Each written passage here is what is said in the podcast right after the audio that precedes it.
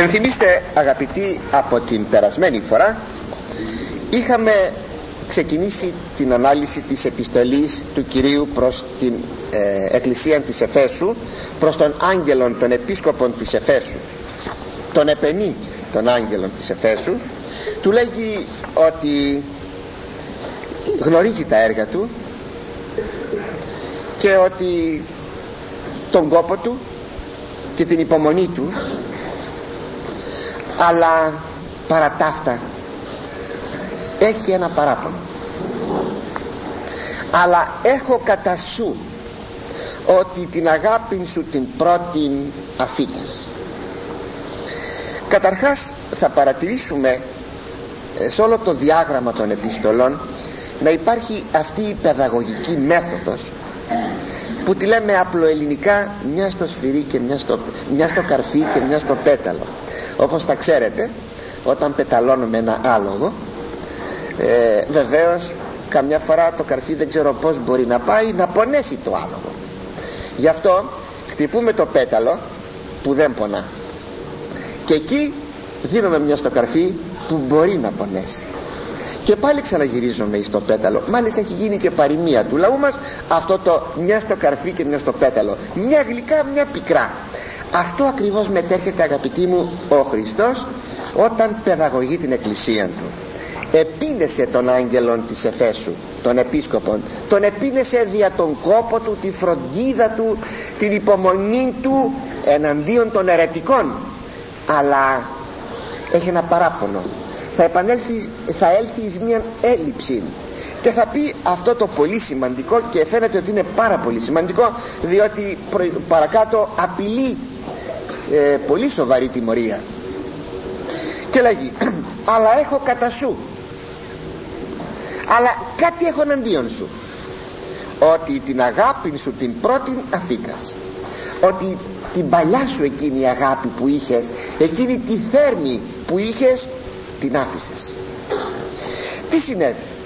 Κάτι το οποίο μας συμβαίνει σε όλους και γι' αυτό και εξάλλου οι επιστολές αυτές που αποτελούν πτυχές της μιας εκκλησίας και συνεπώς ε, προτερήματα και ελαττώματα των πιστών και του κλήρου και του λαού βρίσκουμε τον εαυτόν μας μέσα σε όλα αυτά.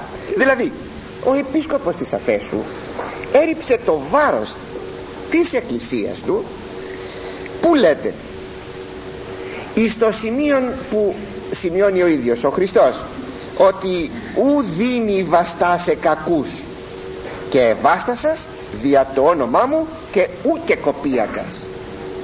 Δηλαδή δεν μπόρεσες να αντέξεις τους κακούς και ιδιαίτερος τους αιρετικούς και εκράτησες το όνομά μου και δεν απόκαμες.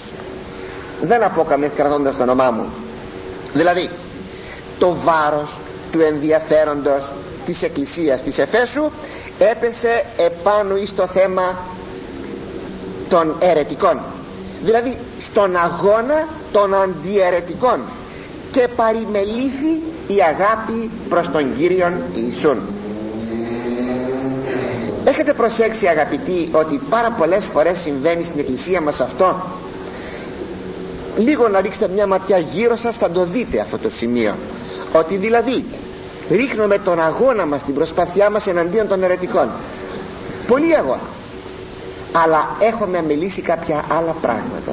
Γι' αυτό πολλές φορές θα ειδείτε ε, πιστούς ανθρώπους οι οποίοι αγωνίζονται πάρα πολύ εναντίον των ερετικών η δική τους όμως η ζωή είναι αμελημένη. Και φοβάμαι μήπως και εδώ ανάμεσά μας βρισκόμεθα άνθρωποι που αγωνιζόμεθα εναντίον του κακού εναντίον της αρέσεως εναντίον της κακοδοξίας παρά τα αυτά όμως δεν έχουμε εμείς επιμελημένη ζωή. Εγώ το έχω προσέξει σε πάρα πολλούς πιστούς μας. Πάρα πολλούς σας το λέγω ειλικρινά και μάλιστα ας λάβουμε τα μέτρα μας ιδιαιτέρως. Έρχεστε να μου αναγγείλετε μια προσπάθειά σας εναντίον των κακοδόξων αλλά η ιδία η δική σας η ζωή δεν είναι πολύ προσεγμένη. Έχετε, υπάρχει μια επιπολαιότηση δηλαδή πρέπει να καταλάβουμε ότι η αγάπη για την οποία ο Κύριος ομιλεί ότι εγκατελείφθη δεν έχεις την αγάπη σου την πρώτη λέγει. Δεν νοείται ως εξαντλουμένη εις την Ορθοδοξία αλλά και εις την Ορθοπραξία. Δεν πρέπει να λέμε μόνο θα κυνηγάω τους αιρετικούς αλλά πως εγώ ιδιαίτερος ζω εδώ δηλαδή πρέπει να υπάρχει αυτό που έλειπε από τον Επίσκοπο και την Εκκλησία του στην Έφεσο αυτή η ιδιαίτερα αγαπητική ανάβαση της καρδίας προς τον Θεό. Γι' αυτό πολλές φορές παρατηρείται άνθρωποι μιας δραστηριότητος να μην έχουν αυτές τις πνευματικές αναβάσεις. Και αντιστρόφως άνθρωποι που έχουν μια πνευματική ανάβαση της καρδίας να μην έχουν μια δραστηριότητα. Ο Κύριος το ελέγχει και το ένα και το άλλο. Θα δούμε σε άλλη επιστολή να ελέγχει ακριβώς γιατί αφέθηκαν αιρετικοί. Πρέπει και το ένα και το άλλο. Δεν θα πρέπει να ρίξουμε σε ένα τομέα μόνον το βάρος αλλά θα πρέπει να δούμε όλους τους τομείς της πνευματικής ζωής. Και να πούμε θα δουλέψω εναντίον των αιρετικών δεν θα μελήσω όμως τη δική μου τον δικό μου πνευματικών καταρτισμών. Δεν μπορώ να εξασφαλιστώ και να λέγω ότι αφού πολεμάω τους αιρετικούς αυτό είναι ένα δείγμα ότι πηγαίνω καλά. Ποιος σας το είπε αγαπητοί μου ότι είναι δείγμα ότι πηγαίνουμε καλά; Ποιος σας το είπε; Νομίζετε με το να ομολογούμε ορθοδοξία αυτό σημαίνει και σωτηρία; Και η ορθοπραξία που πηγαίνει. Εκείνο το αλλά έχω κατά σου που λέει ο Κύριος αλλά έχω κάτι εναντίον σου δείχνει το παράπονο του Ιησού. Δηλαδή ποιο είναι; Το άφημα η παρέτηση της πρώτης αγάπης. Τι είναι; Είναι ο ενθουσιασμός η πύρωση της καρδιάς η αφοσίωση η λατρεία του Ιησού Χριστού που συμβαίνουν συνήθως εις τον νεοπροσερχόμενον εις την πίστη. Έχετε δει άνθρωπον που νεοπροσέρχεται εις την πίστη. Γνωρίζει τον Χριστό είναι όλος φωτιά. Είναι όλος ενθουσιασμό. Όλος λατρεία προς τον Χριστό του μιλάς για τον Χριστό και δακρύει και κλαίει. Είναι αυτά τα δάκρυα του πρωτοερχομένου στην εξομολόγηση. Πόσες φορές έχουμε ζήσει και έχουμε ειλικρινά ε, πονέσει και αγαπήσει ανθρώπους που τους βλέπετε να κλαίουν στην εξομολόγηση όταν δείχνουν μια πραγματική μετάνοια. Είναι με άλλα λόγια αυτό το πνεύμα της ολοκληρωτικής θυσίας που επικρατεί στην ψυχή. Όταν όμως περάσει κάποιος καιρός και χρονίσουμε στην πίστη τότε τότε κατακόρυφος πτώσης εις την αγάπη. Και τότε έχουμε το εξής αποτέλεσμα. Μία ξηρά τυπολατρία τότε η, ζωή μας μπήκε σε ένα καλούπι ρουτίνας. Δεν υπάρχει πιο φοβερό πράγμα από αυτό που λέμε ρουτίνα στην πνευματική ζωή. Πιστέψτε ο θάνατος ο θάνατος της πνευματικής ζωής είναι η ρουτίνα. Και αν μεν η ρουτίνα υπάρχει σε άλλα πράγματα στη ζωή μας που δεν θα έπρεπε να υπάρχει δεν θα έπρεπε. Ούτε στο επάγγελμα ούτε στις σχέσεις μας με τους άλλους ανθρώπους ούτε τίποτα έστω και αν αυτά επαναλαμβάνονται με μια προγραμματισμένα, με ένα προγραμματισμένο τρόπο κάθε μέρα τα ίδια κάθε μέρα τα ίδια πρόσωπα τις ίδιες κινήσεις τον ίδιο τρόπο ζωής κάθε μέρα. Έχουμε, έχουμε την υποχρέωση να βρίσκουμε κάνω μια μικρή μετάθεση στο θέμα μου την υποχρέωση να βρίσκουμε τον τρόπο να πολεμούμε πάντοτε την ρουτίνα. Μπήκε η ρουτίνα στη ζωή μας. Αυτό σημαίνει δηλώθηκε ο θάνατος της ζωτικότητός μας. Πως τώρα μπορεί να βρίσκουμε τον τρόπο να μην πιάνει ποτέ η ρουτίνα στη ζωή μας. Αυτό είναι ένα θέμα που και διδάσκεται αλλά και βρίσκεται και από τον καθέναν προσωπικά. Όταν βρίσκει κανείς πάντα ενδιαφέρον σε βάθος σε εκείνο που κάνει τότε δεν παθαίνει τη ρουτίνα. Το, το, το, το πάθημα την αρρώστια της ρουτίνας. Ένα μικρό παράδειγμα δεν θα σας το πω ολόκληρο είναι ενός ξένου ψυχιάτρου ένας λιθοξός που λέγει ότι αισθάνεται πολύ καλά γιατί αισθάνεται ότι την κάθε πέτρα που χτυπάει για να τη λαξεύσει σε ένα λατομείο. Αισθανόταν ότι η κάθε πέτρα έπαιρνε μια ξεχωριστή μορφή και έλεγε ότι ε, αυτό μοιάζει με τους ανθρώπους που ο καθένας έχει τον τύπο του έχει το πρόσωπό του, έχει τα χαρακτηριστικά του. Άμα λοιπόν κανείς βλέπει ότι μπορεί πάντα να βρίσκει κάτι στον άλλον στη δουλειά του βρίσκει πάντα κάτι καινούριο. Είναι θέμα να το ψάξουμε να το βρούμε. Είναι θέμα να το βλέπουμε αυτό το καινούριο. Τότε πιστέψτε με ότι η ρουτίνα πια έχει πεθάνει. Πεθαίνοντας η ρουτίνα θάλει η ζωή μας. Αυτό είναι σπουδαίο στη ζωή μας αλλά είναι θέμα αμέγιστο όταν υπάρχει στην πνευματική ζωή το να πω κάθε μέρα θα πηγαίνω στην εκκλησία κάθε μέρα θα έχω τη λειτουργία κάθε μέρα θα έχω ε, τον εσπερινό κάθε μέρα θα έχω την προσευχή μου θα έχω το ίδιο πράγμα την, την μελέτη της Αγίας Γραφής. Τα ίδια πρόσωπα θα τα καλημερίσω και θα πω τι κάνουν και τα λοιπά. Αν βρίσκω πάντα τον τρόπο για αυτό το κάτι καινούριο τότε δεν θα έρθει να εγκατασταθεί μέσα στη ζωή μου η ρουτίνα. Προσέξτε πολύ τον κίνδυνο της ρουτίνας. Όταν μπει αυτή πέφταμε σε αυτό που σας είπα προηγουμένως στην τυπολατρία αλίμον όμως αλίμον όμως όμως αν υποτεθεί ότι αφήσαμε αυτήν την πρώτη μας αγάπη η οποία είναι ζωή είναι ποικιλία είναι ενδιαφέρον είναι, είναι ό,τι, ό,τι λέει η λέξη ζωή ό,τι λέει η λέξη ζωή αν τα αφήσουμε αυτό το χάσουμε αλλημονό μας. Και σαν πρόσωπα και σαν έθνος. Πρέπει να το ομολογήσουμε αγαπητοί μου ότι σαν έθνος έχουμε πέσει εις βαθμών πολύ ανησυχητικών στην τυπολατρία το βλέπει κανείς στη ζωή των, των πιστών μας. Το βλέπει αυτό. Εξέλιπε το πνεύμα. Το πνεύμα χάθηκε έχει σβήσει παρά την εντολή του Λόγου του Θεού.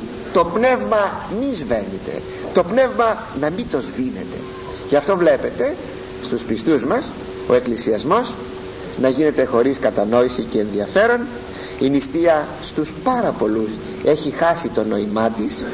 Νομίζουν ότι πρέπει να κρατήσουν με τα μιας σχολαστικότητος για να κοινωνήσουν γιατί αν συμβεί να μην είναι τρεις μέρες να κρατήσει το λάδι αλλά είναι δυόμιση ή δύο τότε χάθηκες. Έχασαν το νόημα της νηστείας. Το έχασαν.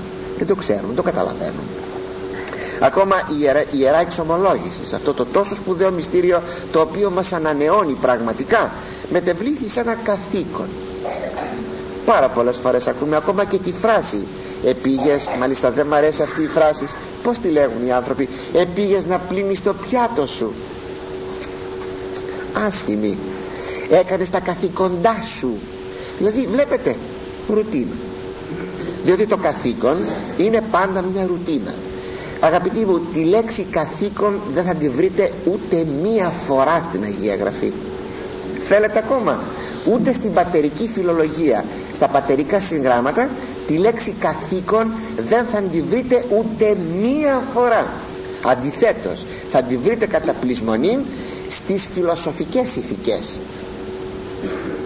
Μάλιστα του Καντίου τη φιλοσοφική ηθική. Από όπου; Και έχουμε τα εγχειρίδια του γυμνασίου του, σχολείου, του παλαιού γυμνασίου δηλαδή του λυκείου θα λέγαμε σήμερα που έχουμε την ηθική και έχουμε τα λεγόμενα καθήκοντα και δικαιώματα.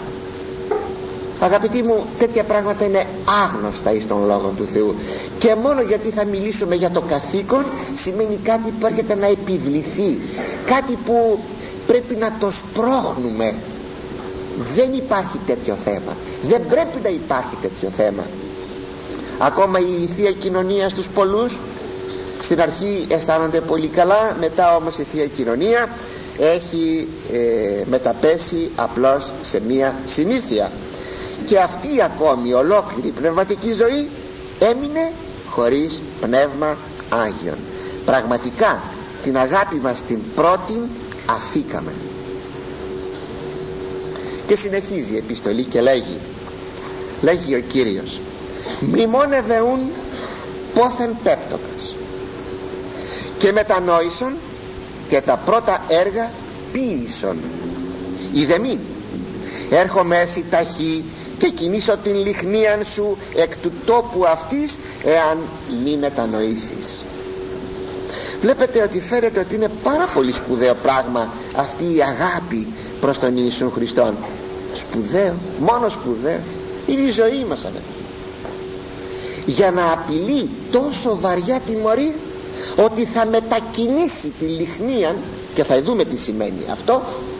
Αυτό αγαπητοί μου σημαίνει ότι είναι φοβερόν. Ας προσέξουμε. Αυτή τη στιγμή είναι ανάγκη να κάνουμε μία αυτοκριτική. Είναι σπουδαιοτάτη αυτοκριτική. Όταν λέγει ο Κύριος μνημόνευε ουν πόθεν πέπτοκας και μετανόησαν θυμήσου λοιπόν από πού έχεις πέσει αυτό σημαίνει ότι μας κάνει ο Κύριος ένα προσκλητήριο αυτοκριτικής που σημαίνει ότι εμείς δεν βρεθήκαμε στην ανάγκη δυστυχώς να κάνουμε αυτήν την αυτοκριτική και έρχεται, έρχεται ο ίδιος τότε με εκείνη την επιστολή να απειλήσει αλλά και σήμερα με την ακρόαση της ίδιας επιστολής. Γιατί τι νομίζετε ο άγγελος ο επίσκοπος της Εφέσου άκουσε την φωνή του Χριστού. Την φωνή του Χριστού την άκουσε μόνο ο Ιωάννης. Ο επίσκοπος της Εφέσου εδιάβασε αυτό που διαβάζουμε σήμερα κατά λέξη και εμείς. Αλλά πολλάκις ο Κύριος έρχεται να μας το υπενθυμίσει αυτό και με ένα, με ένα χαστούκάκι με ένα μαστίγιο με ένα πράγμα το οποίο μας συγκλονίζει πολλές φορές. Να μας θυμίσει πόθεν πεπτόκαμε από πού πέσαμε που σημαίνει είμαστε σε κάποιο ύψος και πέσαμε. Και έχουμε εδώ την ανάγκη να αναθεωρήσουμε. Να δούμε τι είμαστε πρώτα τι είμαστε σήμερα. Δηλαδή να κάνουμε αυτοκριτική. Και η μόνη οδός σωτηρίας όπως τονίζει εδώ ο Κύριος είναι η επιστροφή μας είναι η μετάνοια. Γιατί λέγει και μετανόησον απόδειξης δε της μετανοίας είναι η επαναφορά μας στα πρώτα έργα. Και λέγει και μετανόησον και τα πρώτα έργα ποίησον να κάνεις τα πρώτα έργα. Αυτά που κάνεις και πρώτα. Αυτή η κατάσταση της πτώσεως πρέπει να σας πω ότι εάν χρονίσει είναι πάρα πολύ επικίνδυνη διότι επέρχεται μια πνευματική αναισθησία από την οποία αναλόγως του βαθμού της δύσκολα συνέρχεται ο άνθρωπος. Εδώ θα σας έλεγα κάτι. Ερωτώ τον εαυτό μου. Όταν τα έγραφα όταν τα διάβαζα και τώρα που σας το λέγω που σας τα λέγω αυτά έχω πνευματική αναισθησία. Δεν μπορούμε εύκολα να το δούμε αυτό. Όπως σαν να λέμε σε έναν που έχει ε, του κάναμε μια τοπική ένεση για να του κάνουμε μια επέμβαση χειρουργική και τον τζιμπάμε εκεί και τον τζιγκλάμε και του λέμε έχει αίσθηση και μας λέει όχι μα αφού είναι ανέστητο κύριο το νερός μα επιφέραμε εμείς την αναισθησία αυτή για να κάνουμε την εγχείρηση. Δεν καταλαβαίνει τίποτα. Ε, πως μπορώ εγώ να ξέρω αν έχω αναισθησία; Αν διαβάσετε ένα λόγο του Αγίου Ιωάννου της Κλίμακος που ομιλεί περί της αναισθησίας θα τρομάξετε αγαπητοί μου. Σας το λέγω συλλήβδιν αυτή τη στιγμή όλοι μας όλοι μας είμεθα σε μια κατάσταση ποικίλου βαθμού όλοι μας όμως σε μια κατάσταση πνευματικής αναισθησίας. Λυπούμε που το λέω είναι αλήθεια όμως. Και τότε έρχεται η τιμωρία. Η δεμή έρχομαι ταχύ. Έρχομαι σε σένα γρήγορα διαφορετικά. Και κινήσω την λιχνία σου εκ του τόπου αυτής ενθυμίστε ότι εκείνες οι επτά λιχνίες σε κάποια τοποθέτηση ήσαν και εκινήτω ο Ιησούς ο δεδοξασμένος ο πέραν της ιστορίας Ιησούς ο, ο ιστορικός και ταυτοχρόνως ο υπεριστορικός Ιησούς κινείται μεταξύ των λιχνιών. Υποθέσατε ότι οι λιχνίες είναι σας έλεγα κυροπήγια με λαμπάδες και καίουν.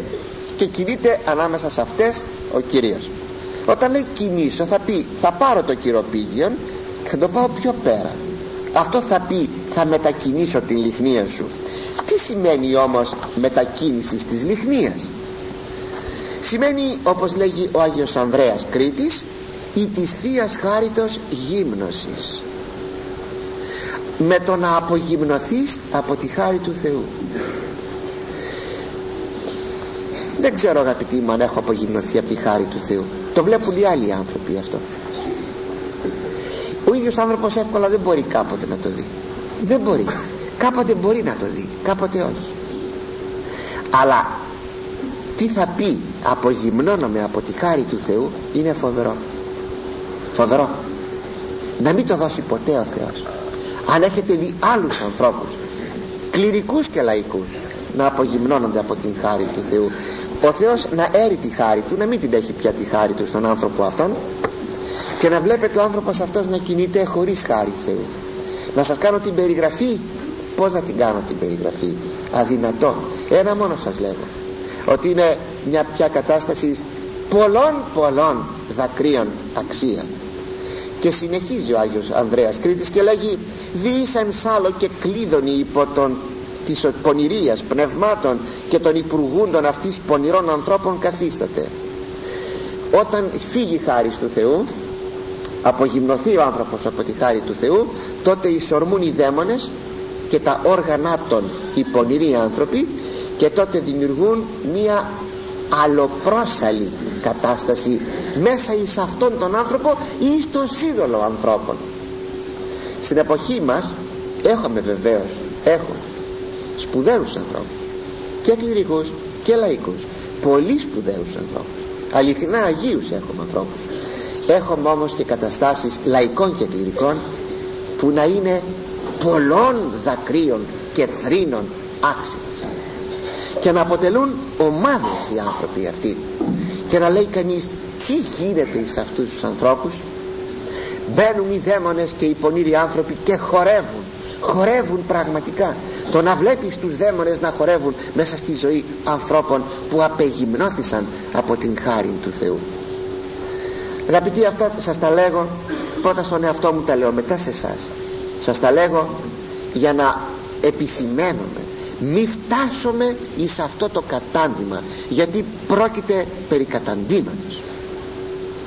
Αλλά ακόμη μετακίνησης της λιχνίας όσον τουλάχιστον ιστορικός απεδείχθη είναι η εξαφάνιση της τοπικής εκκλησίας όπως συνέβη δυστυχώς ύστερα από 1900 χρόνια αγαπητοί μου συνέβη δυστυχώς στα επτά αυτάς ιστορικάς εκκλησίας της Μικράς Ασίας να ξεριζωθούν οριστικά έως τερμάτων τέρματος αιώνος παρόντος αιώνος. Οριστικά από το χώρο το δικό τους. Το 1922 όταν αυτές οι επτά της Μικρασίας εκκλησίες εξαφανίστηκαν πλέον και δεν υπάρχουν Πού είναι η εκκλησία της, Ρώμη, της Σμύρνης; Πού είναι η εκκλησία της Εφέσου των Θιατήρων; Πού είναι αυτές οι ωραίες εκκλησίες που ανθούσαν τότε που ιδρύθησαν; Δεν υπάρχει καμία. Αυτό το, αυτή η απειλή πρόσεξε αλλιώτικα θα σου μετακινήσω την λίχνια ήδη μετακινήθη. Εξάλλου αυτά όλα που λέει εδώ ο Κύριος κινούνται μέσα σε όλων των χρόνων της Εκκλησίας. Και ο χρόνος της Εκκλησίας είναι ο μεταξύ. Να το θυμόσαστε αυτό παρακαλώ. Ο χρόνος της Εκκλησίας. Ο μεταξύ των δύο παρουσιών του Χριστού. Της πρώτης και της δευτέρας παρουσίας. Αυτός ο χρόνος της Εκκλησίας είναι τα χίλια χρόνια της Αποκαλύψεως. Η χιλιετής βασιλεία του Χριστού. Είναι ο χρόνος ξαναλέω ο μεταξύ των δύο, των δύο παρουσιών του Χριστού. Γιατί χίλια με την ευκαιρία θα αργήσουμε να φτάσουμε εκεί του χρόνου. Α ζήσω δεν ξέρω.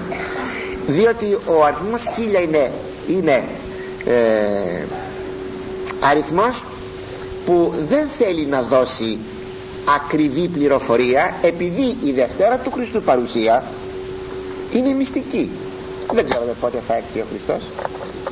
Και έτσι με τον συμβατικό αυτών αριθμών χίλια που δείχνει μεγάλο χρονικό διάστημα χωρίς να προδοθεί ούτως υπήν το πότε θα έρθει ο Χριστός τη Δευτέρα φορά δηλούται ο χρόνος της Εκκλησίας. Όπως 10 παρθένοι βλέπετε 10 χίλια. Βλέπετε το 10 10 χίλια. 10 παρθένοι επέντε μωρέ επέντε φρόνιμοι. Να μην βγάλουμε ποσοστά να μην πούμε πως είναι οι συνετοί χριστιανοί και πως είναι οι ασύνετοι. Βάζει 5 συν 5 10 για να μην βγάλει συμπεράσματα να μην πεις ε, άραγε να είναι τόσοι τόσο της εκατό. 70% 80% 10% πώς. Σου λέει 5 και 5 ίσον 10 για να μην βγάζει συμπεράσματα. Είναι συμβατική αριθμή. Άλλο τώρα τι χιλιέστε παίρνουν τον αριθμό χίλια και τον παίρνουν κατά γράμμα και φτάνουν στη, στη γνωστή αίρεση. Αλλά θα έρθουμε όταν θα έρθει η ώρα εκείνη στο σημείο αυτό. Τώρα μόνο τούτο ότι μέσα εις αυτών των χρόνων της Εκκλησίας πραγματοποιούνται αυτά. Ε λοιπόν ύστερα από 1900 χρόνια το 1922 ξεριζώθηκαν οι επτά αυτές ιστορικές εκκλησίες της Μικράς Ασίας υπάρχει και, μια τρίτη μετακίνηση της λιχνίας που σημαίνει στην εκκλησία αυτή χωρίς να χάσει τον τόπο της να παραμείνει στον τόπο της να χάσει όμως την ορθοδοξία της και την ορθοπραξία της. Και αυτό ιστορικός πρέπει να σας πω συνέβη. Μπορείτε να μου πείτε πού είναι οι ανθούσες εκκλησίες της Βορείου Αφρικής; Πού είναι; Δεν υπάρχει ούτε μία. Οι ανθούσες εκκλησίες της Βορείου Αφρικής χάρη των οποίων έγραψε ο, ο Μάρκος το Ευαγγέλιόν του ο Απόστολος Πέτρος. Για του Μάρκου το Ευαγγέλιόν του. Πού είναι που ανθούσαν οι εκκλησίες αυτές; Ήρθε η λέλαπα του μουαμεθανισμού με τις ορδές των Αράβων εσαρώθησαν οι εκκλησίες αυτές τοπικός δεν μετακινήθησαν να πάνε κάπου αλλού. Έχασαν όμως ό,τι είχαν. Τελείωσε. Πάει. Το έχασαν. Δεν υπάρχουν ακόμη εκκλησίες ορθόδοξες που έχασαν την ορθοδοξότητά τους. Πως έχουμε την κοπτική εκκλησία την αρμενική εκκλησία που έχασαν την ορθοδοξότητά τους. Και στη Δύση η εκκλησία τι έχει; Οι προτεστάντες τι; Η Ρώμη τι είναι; Το να χάνεις στον τόπο σου να βρίσκεσαι και να χάνεις την ορθοδοξότητά σου και την ορθοπραξία σου αυτό νομίζω είναι από τις τρεις μετακινήσεις της λιχνίας που σας ανέφερα νομίζω ότι είναι η χειροτέρα μετακίνησης. Και θα πρέπει να σας πω και κάτι. Ακόμη ως προς το τελευταίο αυτό όσο και αν φαίνεται φοβερό μην νομίσετε όπως τα πράγματα μπορούν και έχουμε ιστορικά προηγούμενα να δείξουν ή τουλάχιστον δείχνουν δεν αποκλείεται κάποτε και η λιχνία της ελληνικής εκκλησίας δηλαδή της τοπικής ορθοδόξου εκκλησίας που λέγεται ελληνική εκκλησία δεν αποκλείεται κάποτε να μετακινηθεί. Και όταν λέμε να μετακινηθεί να χάσει την ορθοδοξότητά της και την ορθοπραξία της. Γιατί πρέπει να σας πω ότι βαλθήκαμε όλοι να αλλοιώσουμε τον χαρακτήρα της Ορθοδόξου Εκκλησία μας. Κλήρος και λαός. Βέβαια όταν λέμε όλοι δόξα τω Θεώ υπάρχουν οι άνθρωποι κληρικοί και λαϊκοί οι οποίοι αγωνίζονται με τα δόντια να κρατήσουν την ταυτότητα της ορθοδοξότητος και ορθοπραξίας δηλαδή της ορθοδόξου πνευματικότητος. Αυτή είναι η ορθοπραξία. Ο ορθόδοξος πνευματικότητας δεν είναι μικρό πράγμα αγαπητοί όταν ο άλλος λέει και τι είναι η νηστεία και μάλιστα την καταργεί και επισήμως σημαίνει αλλίωση αλλίωση της ορθοδόξου πνευματικότητας δεν είναι καθόλου μικρά σημασία σε αυτό. Φοβούμε λοιπόν όπως βαλθήκαμε να αλλοιώσουμε το ορθόδοξο πνεύμα φρόνημα, πίστη, δόξα και το ορθόδοξο βίωμα φοβάμαι μήπως κάποτε έλθουν από την κεντρική Αφρική μαύροι να κηρύξουν ως Ιεραπόστολοι Ορθόδοξοι στην Ελλάδα την Ορθοδοξία. Το φοβούμε πάρα πολύ. Εκείνο που είπε ο Θεός συγγνώμη ο, Ευαγγελ... ο Άγιος Ιωάννης ο Βαπτιστής στους Εβραίους ο Θεός είναι δυνατός από τις πέτρες να εγείρει παιδιά. Και μη λέτε είμαι θα παιδιά του Αβραάμ γιατί δίνετε εσάς μεν να σας αποδοκιμάσει από τις πέτρες δεν να εγείρει τέκνα το Αβραάμ ή στον Αβραάμ. Δηλαδή με άλλα λόγια μην καυχόμεθα και λέμε εμείς που το Ευαγγέλιο γράφτηκε ελληνικά που εδώ κήρυξαν οι Απόστολοι που εδώ τούτο εδώ εκείνο ιδρύθηκαν σπουδαίες εκκλησίες οι όλες οι εκκλησίες που ιδρύθηκαν ελληνικές ήσαν της Μικράς Ασίας της Υπρωτικής Ελλάδος και λοιπά ελληνικές πόλεις Αντιόχεια, Έφεσος, Μύρνη, Θεσσαλονίκη, Κόρινθος μην νομίσετε δυνατός ο Θεός να εγείρει Ορθοδόξους Ιεραποστόλους από τους Αφρικανούς. Και να έρθουν εδώ να μας κηρύξουν Ορθοδοξία και Ορθοπραξία αυτά όλα αγαπητοί μου σημαίνει, σημαίνουν ο λόγος του Κυρίου. Πρόσεξε εάν δεν μετανοήσεις θα σου μετακινήσω την λιχνία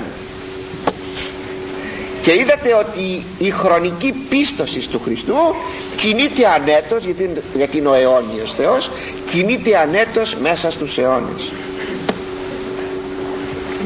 Αλλά τούτο έχεις. Ότι μισείς τα έρχα των Νικολαϊτών άκαγω μισό. Βλέπετε η ιδία μέθοδος που σας είπα προηγουμένως. Σκληρά μίλησε ο Χριστός δια των επίσκοπων της Εφέσου.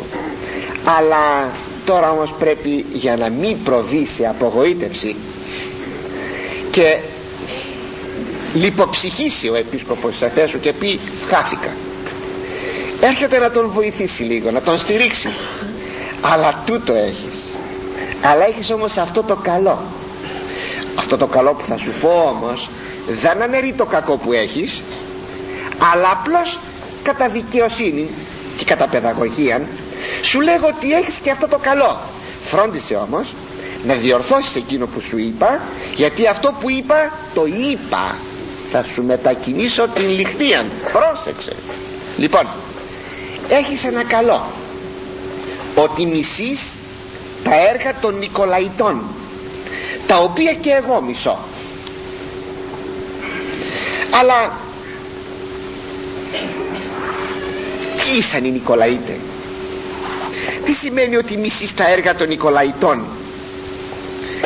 Οι Νικολαίτες αγαπητοί μου για τους οποίους θα μιλήσουμε και πάλι πιο κάτω ερχόμενες φορές πρώτα ο Θεός ήσαν αιρετικοί γνωστικίζοντες πολλά πράγματα από αυτούς δεν ξέρουμε αλλά αυτά που ξέρουμε ήσαν αιρετικοί γνωστικίζοντες δηλαδή οι γνωστικοί ήσαν εκείνοι που είχαν εμφανιστεί τον 3ο αιώνα π.Χ. μέχρι τον 3ο αιώνα μετά Χριστόν αλλά ο γνωστικισμός δεν πέθανε δεν πέθανε. Υπάρχει και θα υπάρχει μέχρι που να τελειώσει η ιστορία. Και δεν είναι τίποτε άλλο παρά το ανακάτεμα όλων των ιδεών κατά έναν τρόπο καταβούληση. Δηλαδή λίγο φιλοσοφία λίγο χριστιανισμός λίγο από εκεί λίγο από εκεί λίγο ιδεολατρία λίγο από όλα. Δηλαδή μια, μια παραμόρφωση του χριστιανισμού εις υπερθετικών βαθμών. Γι' αυτό και ελέγοντο ερετικοί επειδή είχαν και χρώμα χριστιανικό. Κατά τα άλλα ήταν τρομακτική η παραμόρφωση του Ευαγγελίου. Μα τρομακτική. Αυτήν την τρομακτική παραμόρφωση του Ευαγγελίου τη συναντάμε και σήμερα ο μασονισμός είναι είναι αναβίωσης του γνωστικισμού. Σας το είπα πάρα πολλές φορές.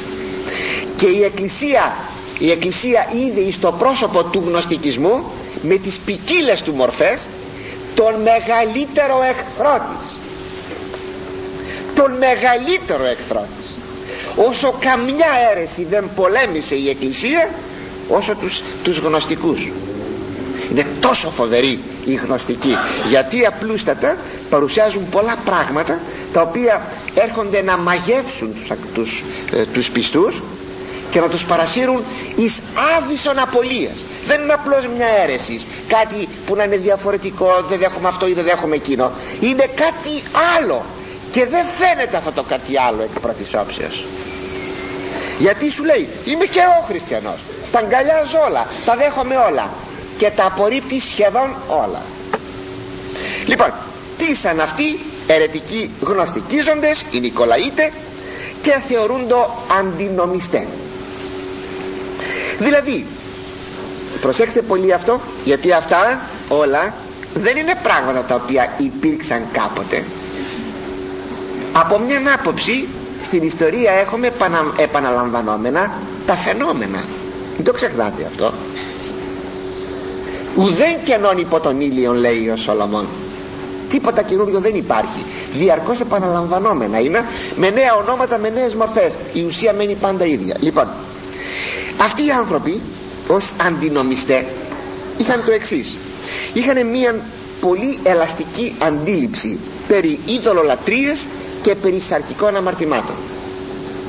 Δηλαδή μπορούσαν να δέχονται και ειδωλολατρικά στοιχεία με πολύ άνεση και ως προς τις εντολές του Θεού γύρω από την ας το πούμε έτσι ηθική των πνευματικών βίων και ειδικότερα ως προς τα σαρκικά αμαρτήματα είχαν τρομερά ελαστική αντίληψη λέγοντες ότι ότι εκείνα τα οποία διδάσκει ο νόμος του Θεού στην πραγματικότητα είναι ανεφάρμοστα συγκεκριμένα το θέμα της εγκρατείας. Προσέξτε εντελώς συγκεκριμένα το θέμα της γενετησίου της γενετησίου περιπτώσεως. Δηλαδή καλείται ο πιστός από τον νόμο του Θεού να μείνει εγκρατής. Ο νέος και η νέα να μείνουν εγκρατής μέχρι το γάμο. Και μέσα στο γάμο να υπάρχει πραγματικά μονογαμία. Δεν μπορείς δηλαδή ε, να παντρευτείς και να γυρίζεις με τον ένα και με τον άλλον με τη μια και με την άλλη δεν μπορείς, σου απαγορεύεται η μοιχεία. Είναι αμαρτία η μοιχεία. Αυτοί είπαν εμείς δεν μπορούμε να το πετύχουμε αυτό. Είναι πολύ δύσκολο. Συνεπώς πρέπει τώρα κάτι άλλο να κάνουμε. Ποιος είναι ο σκοπός που πρέπει να, να τηρήσουμε τις εντολές του Θεού; Ο σκοπός είναι να καταστρέψουμε την σάρκα για να σώσουμε το πνεύμα. Μεγάλο λάθος αυτό. Ο σκοπός του νόμου του Θεού δεν είναι να καταστρέψουμε τη σάρκα. Όταν σου λέει να νηστέψεις να εγκρατευτείς και ό,τι άλλο ακόμα και να ξενυχτήσεις όταν στα λέγει αυτά δεν στα λέγει για να καταστρέψεις την σάρκα. Δεν είναι αυτά σωματοκτόνα στοιχεία. Είναι απλώς παθοκτόνα στοιχεία. Δεν νηστεύω για να καταστρέψω τη σάρκα σαν κάτι κακό. Αυτό είναι γνωστικό είναι διαρχικό είναι των γνωστικών αίρεσης. Αλλά αυτοί όμως παρερμηνεύουν και λέγουν αφού πρέπει εγώ να καταστρέψω τη σάρκα για να σώσω το πνεύμα και δεν μπορώ να μείνω εγκρατής γιατί πίστευαν ότι με την εγκράτεια καταστρέφεται το σώμα. Αυτό πίστευαν ή όφυλαν να καταστρέψουν το σώμα. Το λέγει και ο Πλάτων αυτό. Και ο Πλάτων ή το, ή το διαρχικός. Όλα τα φιλοσοφικά συστήματα μέχρι σήμερα όλα τα φιλοσοφικά συστήματα είναι διαρχικά. Δέχονται το καλό και το κακό σε μια πάλι ανάμεσά τους αέναη. Για να καταστρέψω λοιπόν εγώ τώρα την σάρκα και δεν δίναμε δια της εγκρατείας ακολουθώ την άλλη οδό. Της, όχι του νόμου αλλά της αντινομίας. Και λέγομαι αντινομιστής. Δηλαδή θα διασκεδάζω θα τρώω θα πίνω με σκασμού θα πορνεύω με σκασμού και έτσι θα καταστρέψω την σάρκα. Η αρχή τους ήταν η εξής. Παραχρήστε τη σαρκή δι έτσι έλεγαν. Παραχρήσφε να γίνει παράχρησης δηλαδή κατάχρησης. Πρέπει το δει εψιλονιώτα περισπομένη πρέπει να γίνει κατάχρησης της σάρκας. Με τον τρόπο αυτόν θα βρω την ευτυχία. Θα ελευθερωθεί το πνεύμα μου. Θα μου πείτε μα αυτά είναι φοβερά πράγματα γιατί αγαπητοί μου επαναλαμβάνονται στην εποχή μας. Τι είναι ο χυπισμός; Οι σημερινοί νέοι πως κινούνται με τα ναρκωτικά;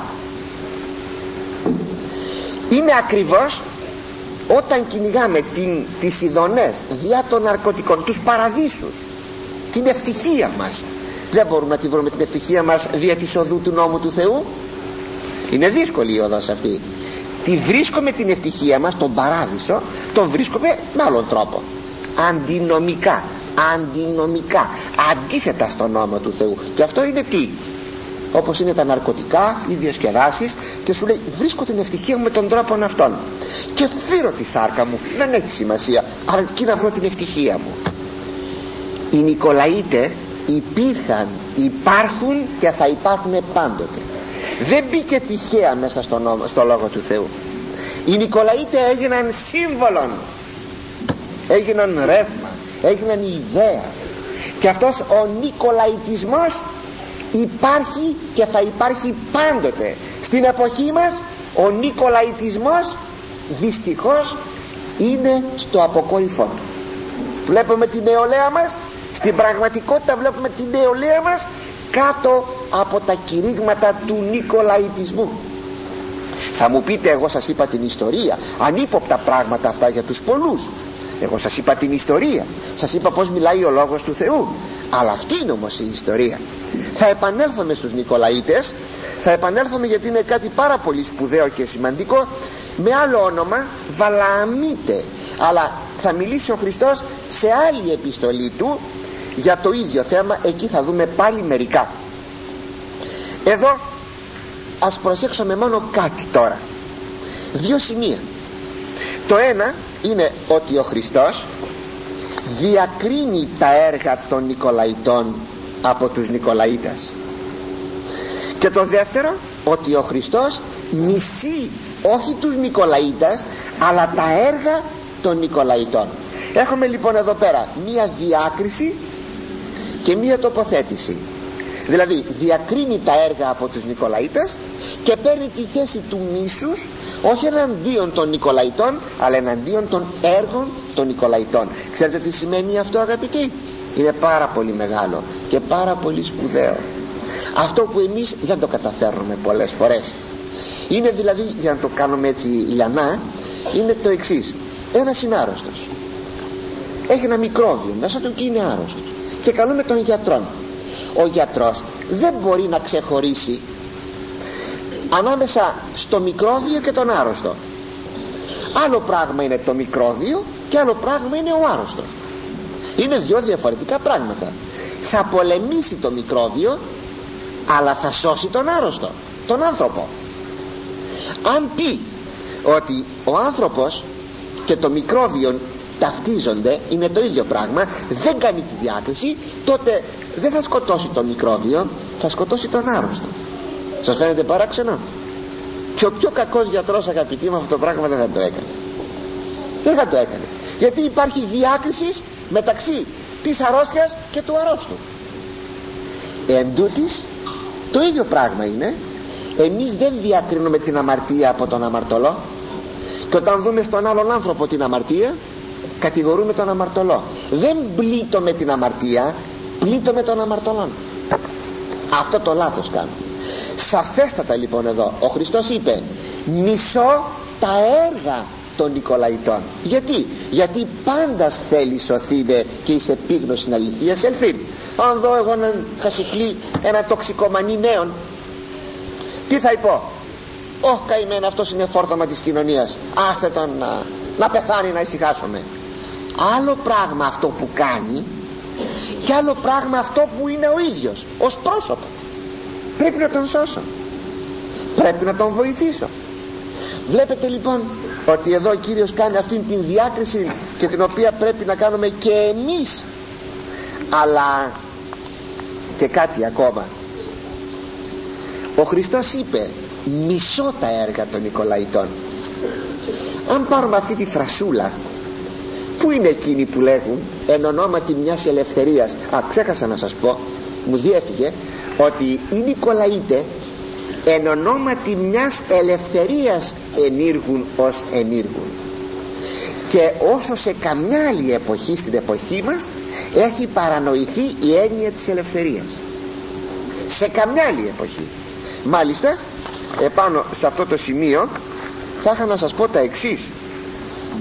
Ε, ότι ο Απόστολος Παύλος στην εποχή του επανέρχομαι στο θέμα με συγχωρείτε έκανα μια παράληψη πρέπει να σας πω μερικά πράγματα στην εποχή του είχε παρατηρήσει ότι οι Νικολαΐτε εκολάπτοντο. Ο Απόστολος Πέτρος διαθέτει ολόκληρη τη δευτέρα επιστολή του και ο αδελφόθεος Ιούδας ολόκληρη την επιστολή του στο θέμα Νικολαΐτε όταν διαβάσατε ποτέ τη δευτέρα επιστολή του Αποστόλου Πέτρου υποπτευθήκατε ότι εννοεί τους Νικολαΐτας δεν αναφέρει βέβαια το όνομα Νικολαΐτε αλλά αναφέρει όμως τον τρόπο με τον οποίο ζούσαν. Και σας αναφέρω μερικά έτσι εντελώς ε, ένα σταχυολόγημα ο Απόστολος Παύλος στο, στην πρώτη προς Κορινθίους επιστολή του λέει το εξής. πάντα μη έξεστη αλλού πάντα συμφέρει πάντα μη έξεστη αλλά εγώ ούτε εξουσιαστήσω με υπότιτλος. Όλα μου επιτρέπονται αλλά όλα δεν με συμφέρουν. Όλα μου επιτρέπονται αλλά εγώ δεν πρέπει να εξουσιαστώ από τίποτα. Που σημαίνει έχει υπόψη του τους Νικολαίτας οι οποίοι έλεγαν όλα μου επιτρέπονται. Το θυμήθηκα αυτό να σας το πω γιατί κάποιος νέος ε, σε ένα κατάστημα είχα πάει.